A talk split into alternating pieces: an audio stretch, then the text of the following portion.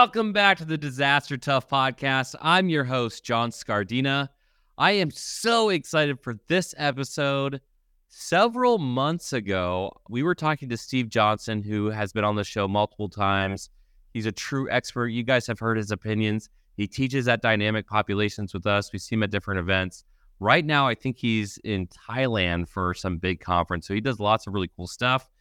Well, anyways, we were talking to him and we said, hey, we need to find copycats of you because we need other experts in the field who can really help push the agenda of best practice, doing really great things in the field. Do you know anybody else who is like you in in that kind of world? And he told me all about Barry Moss. Barry Moss is just this like genius, incredible thinker who really dives down into the analytics. He hates that I call him a genius so often, but it, it's true. And so when I met Barry, we had this, we just had this like worlds collide moment where it's like, oh my gosh, he's doing so many great things in the UK. We're trying to do good things here, and we just meshed very quickly. We we really liked him, and I introduced him to the team. Everybody gave him a big thumbs up, and so we brought him out to dynamic populations in St. Louis, and literally on the fly because if you've uh, heard, Walt Lewis had to go back home. We had some agenda stuff happening with hurricanes, and I said, hey. Barry, would you mind doing a presentation literally on the fly? And he said, I got this. He went up there and he just did this knockout presentation all about risk assessments, how the UK looks at it, working from the hospital perspective because he works with a lot of hospitals and emergency management. He also has a military background. The guy has just figured it out. And so at the end of that presentation, uh, this very rare moment where myself and my entire senior staff were all taking notes on what he was saying. And that is a huge nod to him and uh, the work that he's put into trying to do things right. And the fact that he did it on the fly told us that he really knew his stuff. And so I've asked Barry to come onto the podcast to share some of those same thoughts and to talk to me about risk assessments so that you, the listener, can learn more about the UK's perspective, compare that to your own, and really take your own emergency management program to the next level. So, with that very long introduction, lots of good things about Barry. Barry, welcome to the Disaster Tough podcast. Good afternoon, John. How are you? oh, I love that British accent. It makes me feel so special inside. Uh, all right. So, Barry, uh, first things first, before we get into how awesome you are, uh, I found out about how awesome your house was. It was built in like 3000 BC. Can you tell us about your house real quick and that wall behind you? so so no, it was me that was made in 3000 BC. I think I'm that old, really. Oh. But no. So so so this is this is a wall in my house. Welcome everybody to my house. The wall. There's a door and a wall. So that is a chalk lump wall, um, built in the centre of the house in about 17 1750, maybe a little bit earlier. Wow. Uh, 1750. Now, what what happened after 1750? Let me just think about that for a second. We put England back in its place. That's what we did. Oh, did you? Well, there you go. I knew there was something important yeah. happened, but I just couldn't quite remember. So yeah, uh, my house, um, a little village in Norfolk, the real Norfolk, not your Norfolk, and um, I've lived here for about 16 years. But uh, this place has been around considerably longer. Um, it's it's this this chalk lump stuff sits in the middle of the of the wall normally, but we stripped off the coating and lime washed it. But it's um the rest of the house is built of the same thing. But if you went and looked at the front of the house, you'd see flint fronted. Um, yeah. And it's it's all sort of you know flints that have been chipped and then stuck into cement and put on from the house. Sort of, you know, in fact, we did the roof uh, about a month and a half ago, and the guy took the old roof, the, the coverings off, and then got to the um, to the timbers, and he went said uh, these timbers are probably original on your roof. Wild. He looked at them, and they were all hand cut, and they were angles, and they were bent, and all this sort of stuff. We kept most of them, but um, yeah, it's uh, it's old, but you know, it's like me, old but functional. Keeps old going. but functional. We'll take that. Yeah, yeah, yeah cool. It's you cool, know, you, you you've mentioned that twice now about your age, and yet I figured that you you're probably one of the innovators just from like that random perspective, because Rodney Melsick, who's been on the podcast, like is like that as well. Talks about like how seasoned he is, and yet staying at the forefront of things. How have you been able to make sure that not just having the experience, but making sure that you, you know, stay cutting edge, cutting edge with your chops? So, so it goes back a bit of time to probably when I was in the military. and and every time eh, people know when you're in the military, you get posted every three, two, three years to a new mm-hmm. job. And you ask to do your specialization and you go to do your job, you tend to find that you have to reinvent yourself every few years into a new thing. So I went from, I don't know, infantry work into some tanks, back into air defense with missiles, into CBRN, into training, into helicopters, into CBRN again, all sorts of stuff. So every few years you reinvent yourself in a new thing. Same guys that you're working with and, and different places, but you reinvent yourself. So when I left, I left the military in 2012. Um, yeah, 2012. And I got into to, to this sort of work in my, my own sector, my own business and, and whatever. And, and I was looking at, this is what I know. And I was, I was looking at guys and girls who'd left the military and got into a similar line of work. And a lot of them have been doing the same thing for literally you know, decade or more after yeah. they left the military. And and they they were get they got to a point, some of them, where they were out of date and they were still trying to hawk and sell what it was they did 10, 15 years ago, but it was out of date. And I looked at them and I thought, I don't want to be like that. so yeah. I took I took, John, my inspiration from Madonna. From the what? From Madonna. Okay. From Madonna? The, the, the pop artist. Yeah. so Madonna reinvented herself every few years, didn't she, into a new thing. So I thought, well, she can do it. Why can't I? So basically, I went into left the military, did a load of counterterrorism work, got into uh, nuclear um, power station emergency management. We did a lot of things with yeah. counterterrorism overseas at the same time. Went into uh, school security, moved as well into the health, our health service area, the NHS, National Health Service, in case I'm going to mention that again, maybe, uh, and ended up just just using the same skill set that I'd had since I was probably 18, 19 when I joined the military. They, they, you know, the military give you skills. They give you planning skills and command skills, and they give you knowledge and training about how to integrate information into planning and deal with the risks and all those things. They just don't call it that. Yeah. And so I, I took all those things and a bit of knowledge I picked up on the way, and then got into these sectors and just used the same skill sets, but changed the information, if you like. I think that's the best way to describe it. Change the information, use your skills. And if your skills are generic, the information is the only thing that changes. And if you can understand that, and this is important, like if you can associate the information with what you're trying to deliver, and as you always say, the mission is the important thing, uh-huh. then all you're doing is just taking information, using your skill sets, knowing what you're trying to achieve, and you're in. You've done it. Real quick, we're going to pause for this week's Disaster Tough endorsements. The L3 Harris Extreme 400p radio solves problems and is specifically designed for emergency services. How do we know? We field tested it with medical, urban search and rescue, and collapsed and confined structures. This radio is amazingly tough.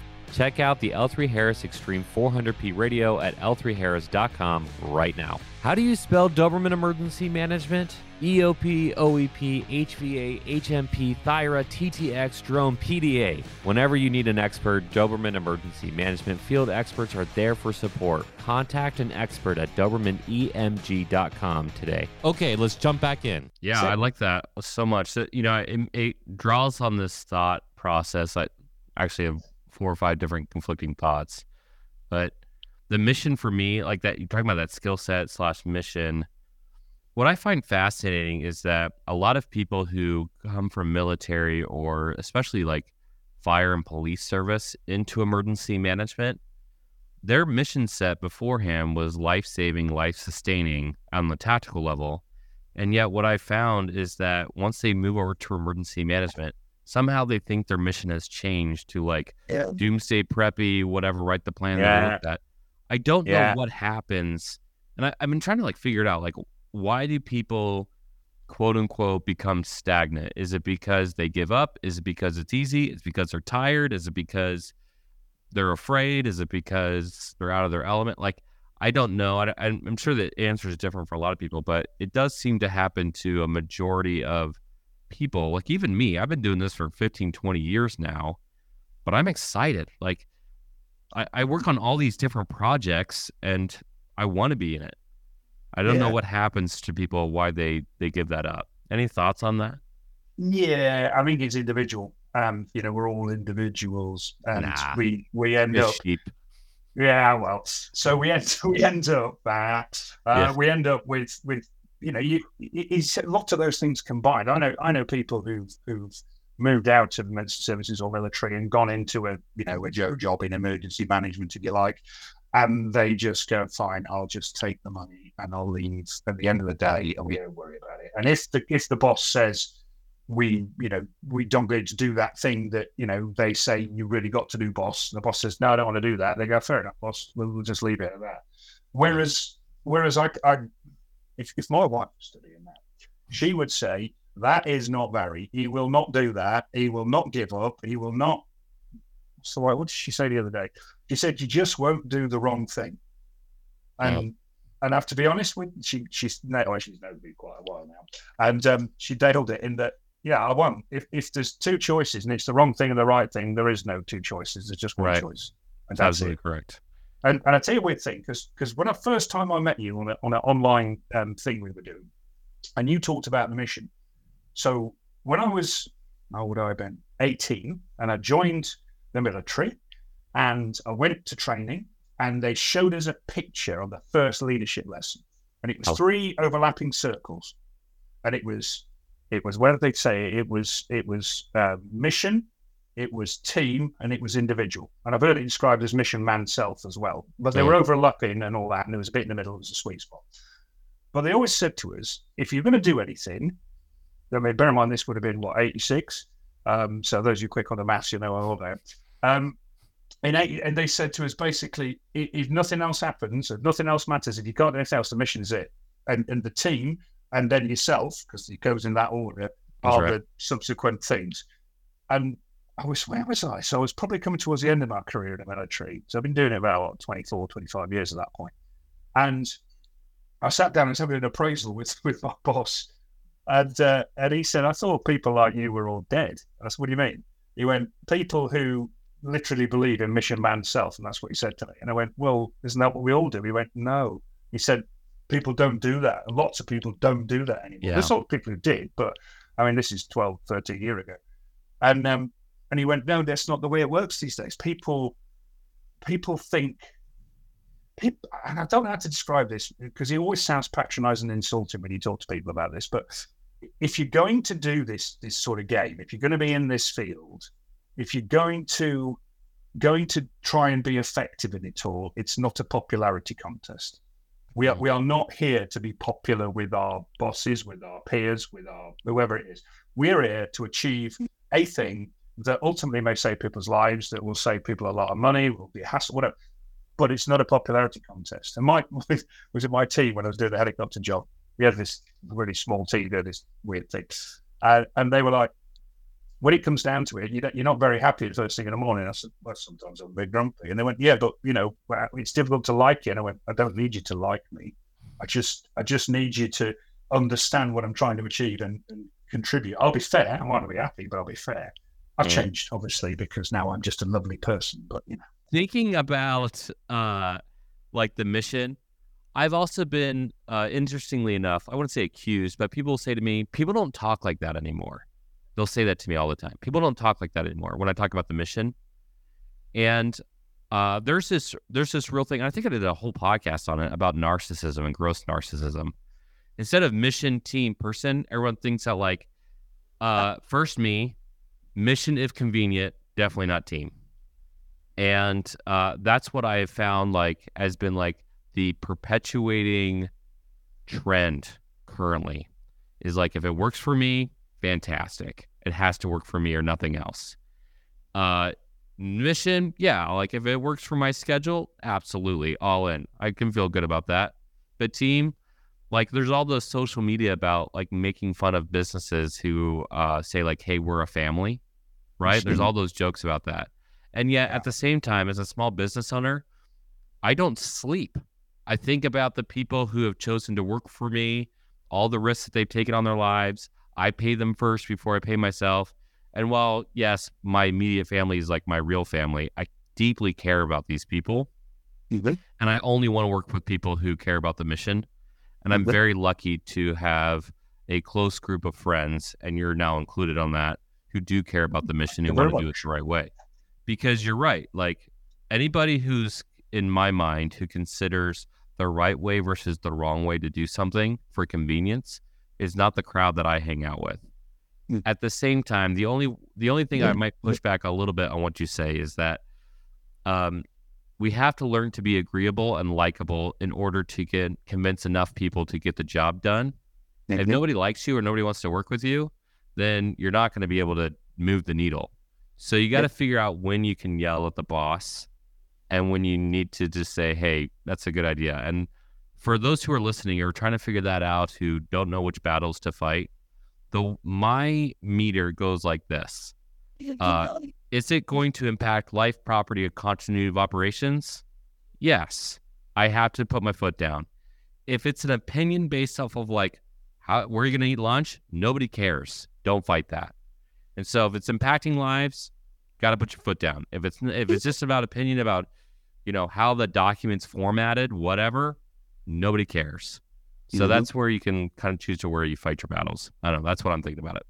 No, no, I agree. I agree. I mean, you can be popular all fair, but you can't be both because yeah. they don't sit together. But there's no point in being fair and rude because you, the people won't work for you. Then you need to be fair because if you're fair, people want to work for you. If you're, if, if you're, if you know, I know people who are fair but but quite harsh, and they hmm. don't achieve as much as the person who is fair and you know issues out a bit of a telling off with a smile on their face, but a serious intent, and you, you, can get things done. But then you can also come down to the point of when's it when's it time to not be polite and say please, because sometimes there's and some of your audience who are emergency responders will will automatically default to that understanding and go sometimes i'm not saying please because we're just going to go and do this thing and it's dangerous yeah. we all accept it because we're into it and it's cool and i was the same when i was in the military you, you do that but if you can say please, then why don't you? Because it doesn't hurt. It's just a word and it might elicit a brilliant effect.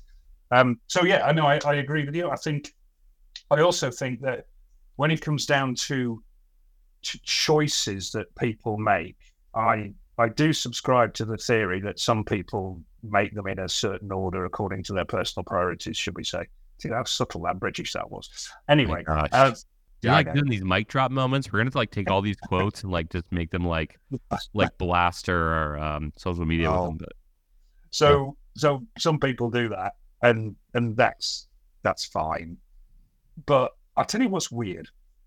He's coming over to do DyPop in, in, in St. Louis and seeing how the audience you had there, how keen they were, how how fresh they were, how interested how dynamic they were.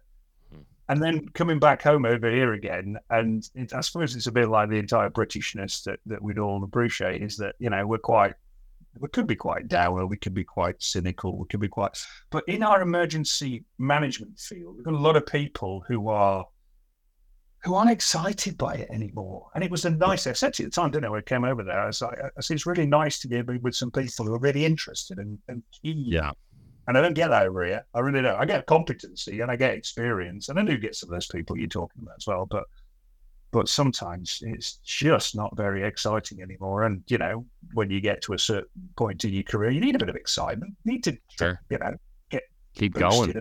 Yeah. yeah. burnout's yeah, also real. I mean, but at, at the same time, you might be your your vision. I think UK and the US are much much more alike than you seem.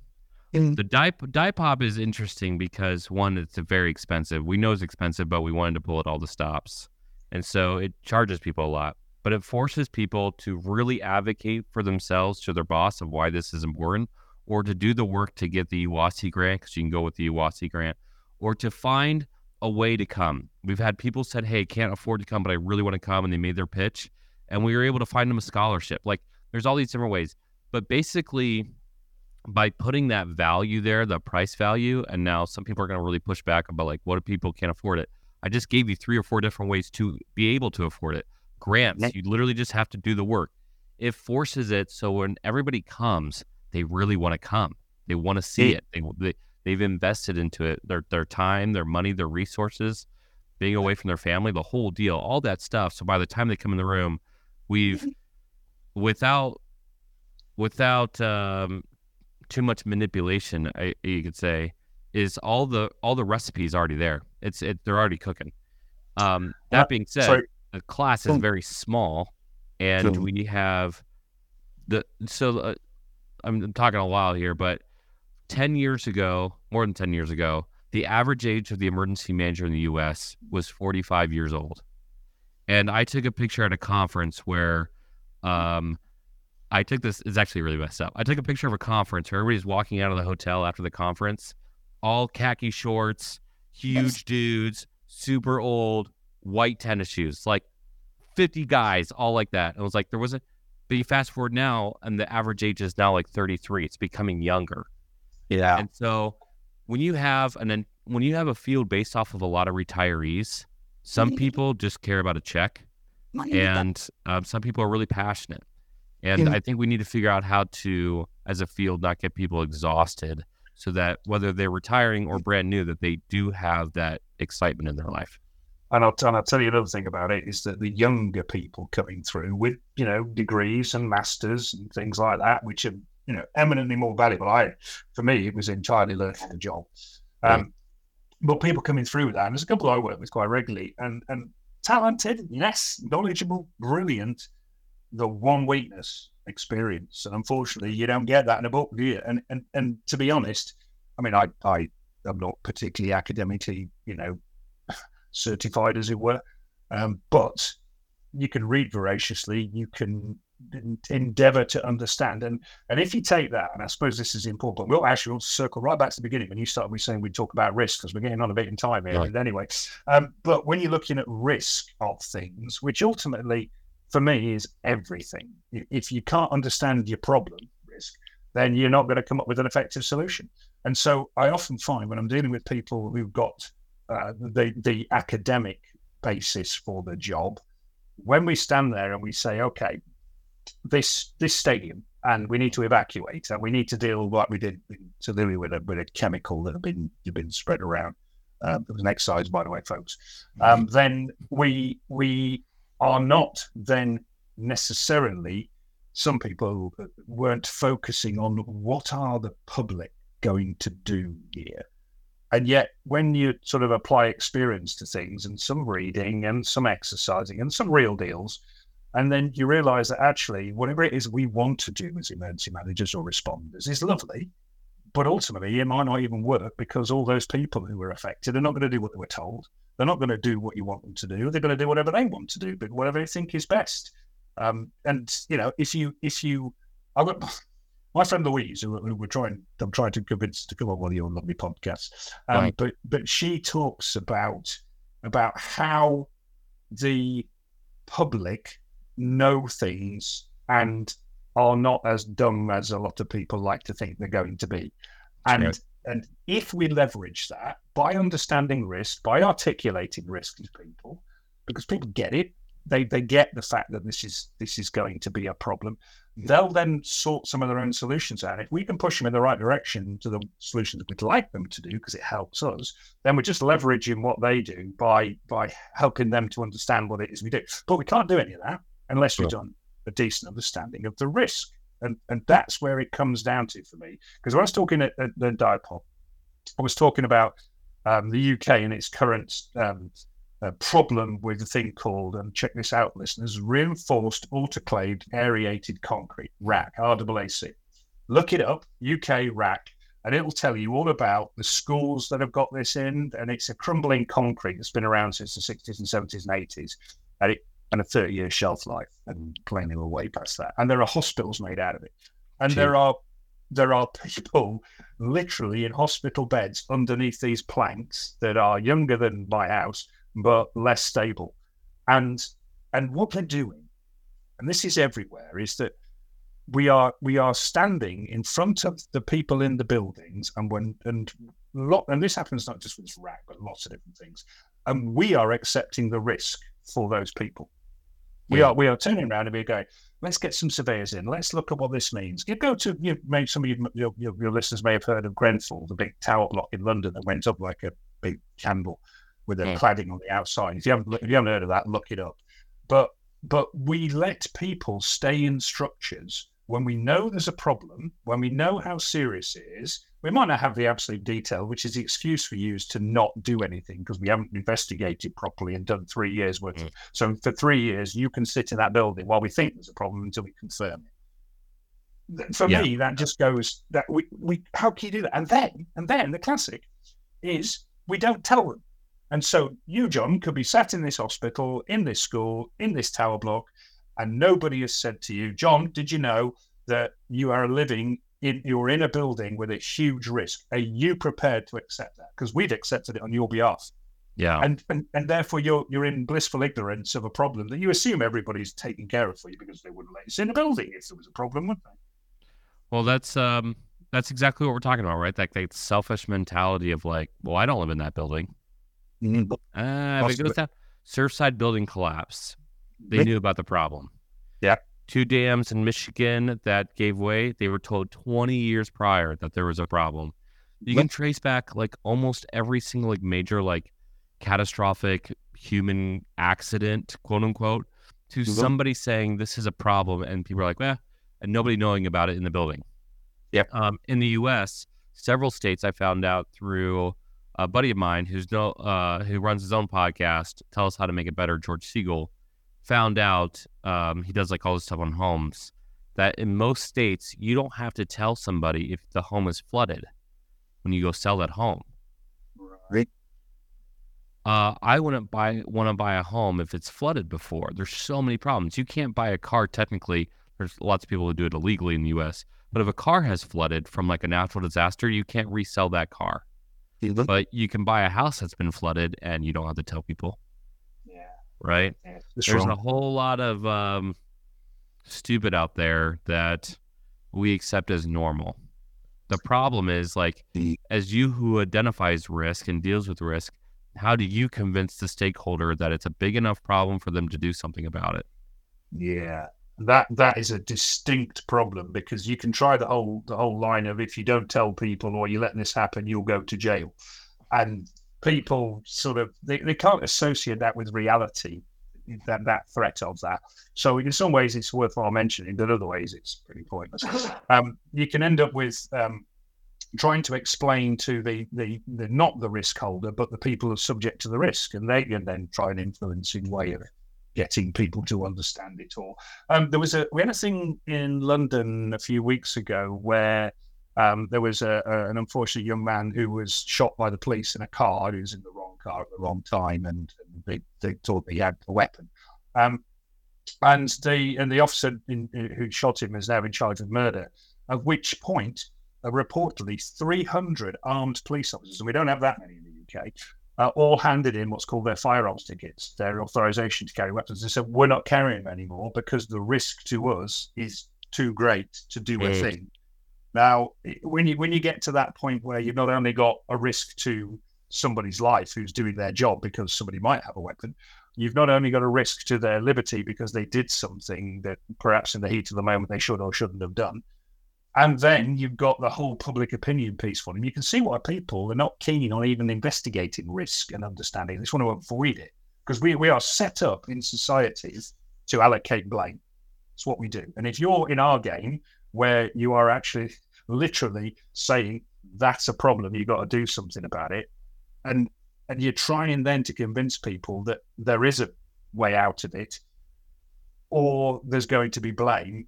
Then people would rather not know about it to avoid the risk of the blame than actually solve the problem or make a decision. Go back to the pandemic.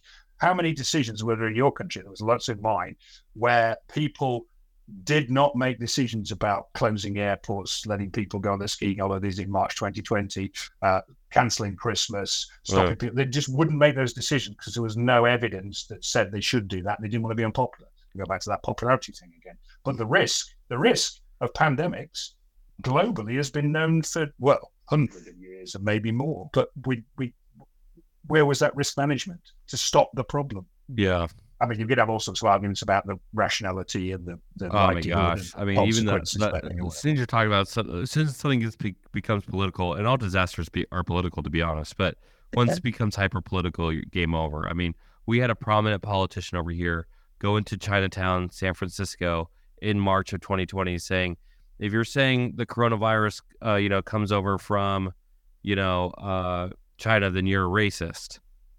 And then months later, criticize the president for not closing down all the ports fast enough. Yeah.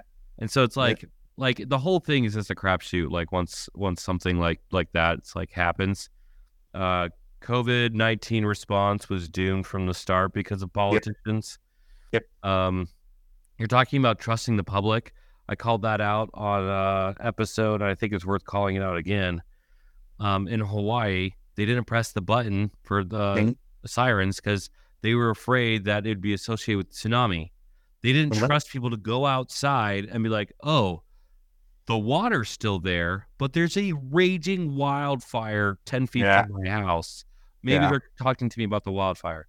Now, at yeah. the same time, when we do conflicting messages and uh, they're complicated and we're using our own vernacular, that's when we confuse the public.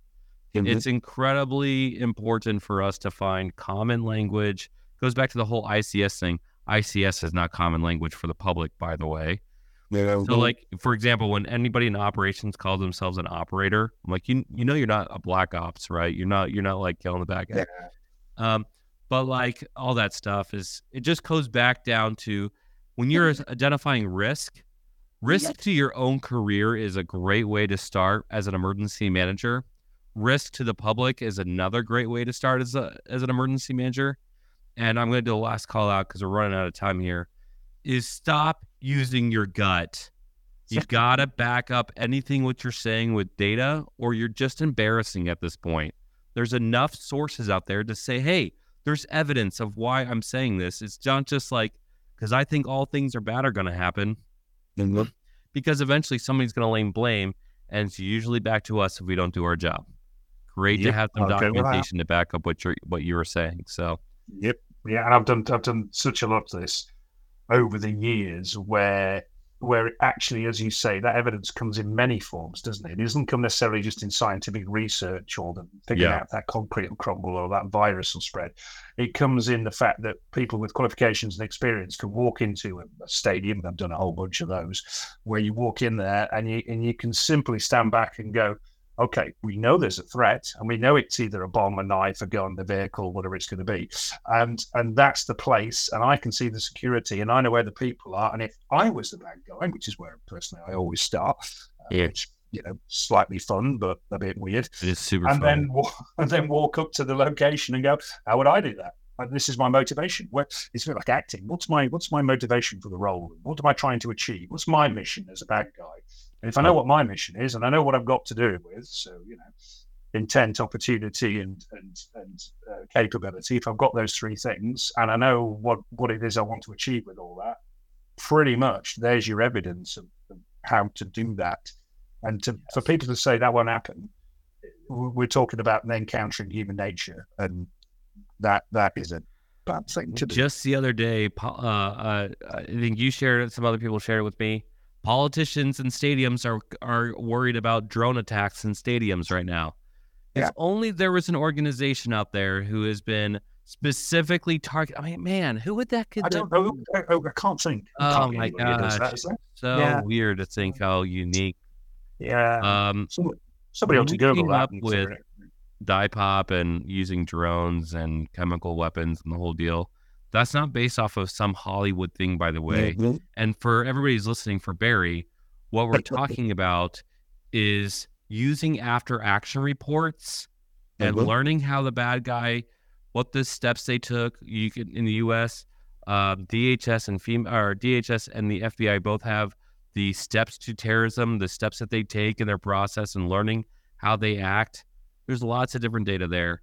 Barry, we're out of time. If you're going to give some advice for somebody who's looking into doing like a real risk assessment, how, where would you tell them to start besides thinking about the bad guy from the data perspective or from the stakeholder perspective? Where would you start in understanding the risk for a community or for uh, a campus?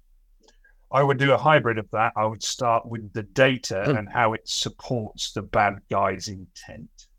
Because that's where the problem is. And if you don't know that's a problem, everything you do, this is a problem you get with with many emergency response plans and capabilities that are developed. we always develop them to do what we want to do in the way we want to do it and what we expect to happen. Yeah. When actually every single plan or, or response you put in place has to be started from hard data, bad guy's perspective, dealing with that, and then flip it when you manage to get control of the situation to now what we want to do. So it's a hybrid, it's a perspective, it's a don't think that you're going to get it right because you do what you want to do because you won't, because the bad guy and the, the members of the public are all going to vote in this. So there you go. That's what I do. The biggest, uh, I love that. And the biggest call out I'm going to give to everybody who's thinking about doing that is when you're going through this, you are a prudent person. The bad guy is not. They're insane. They're mm-hmm. evil. They're manipulated. They're all these kind of things. And so the more you can use that hybrid approach of data, after actions, understanding the, the complexities, like getting eyes on things, qualitative and quantitative, smashing that all together, that's how you become an expert of actually getting out there Barry, thank you so much for coming on the podcast and sharing your perspective. We got to get to come back. Um, it's always a pleasure to hear from you and to learn more about your house that was built before the United States. John, an absolute pleasure and a dream, sir. Oh my goodness. Uh, compliments from a British person always feels good. Hey, so if you got something out of this podcast, which you should have, you got to give us that five star rating and subscribe. Uh, big news uh, if you check out the readinesslab.com website, we just launched something that's going to help our podcast and the other podcasts on our network stay alive, basically. Um, we've launched our own paid subscriptions. It comes with a ton of stuff from audio uh, tabletop exercises that come out every month to discounts on our merchandise to all this really cool stuff, newsletters and webinars and updates. Uh, we're even thinking about doing some digital downloads for people as well. Or you could just give us a small donation to help us keep the lights on and that kind of stuff. So if you're willing, please check out the readinesslab.com for the new subscriptions that have just launched, and we will see you for the next one. Thanks. Peace.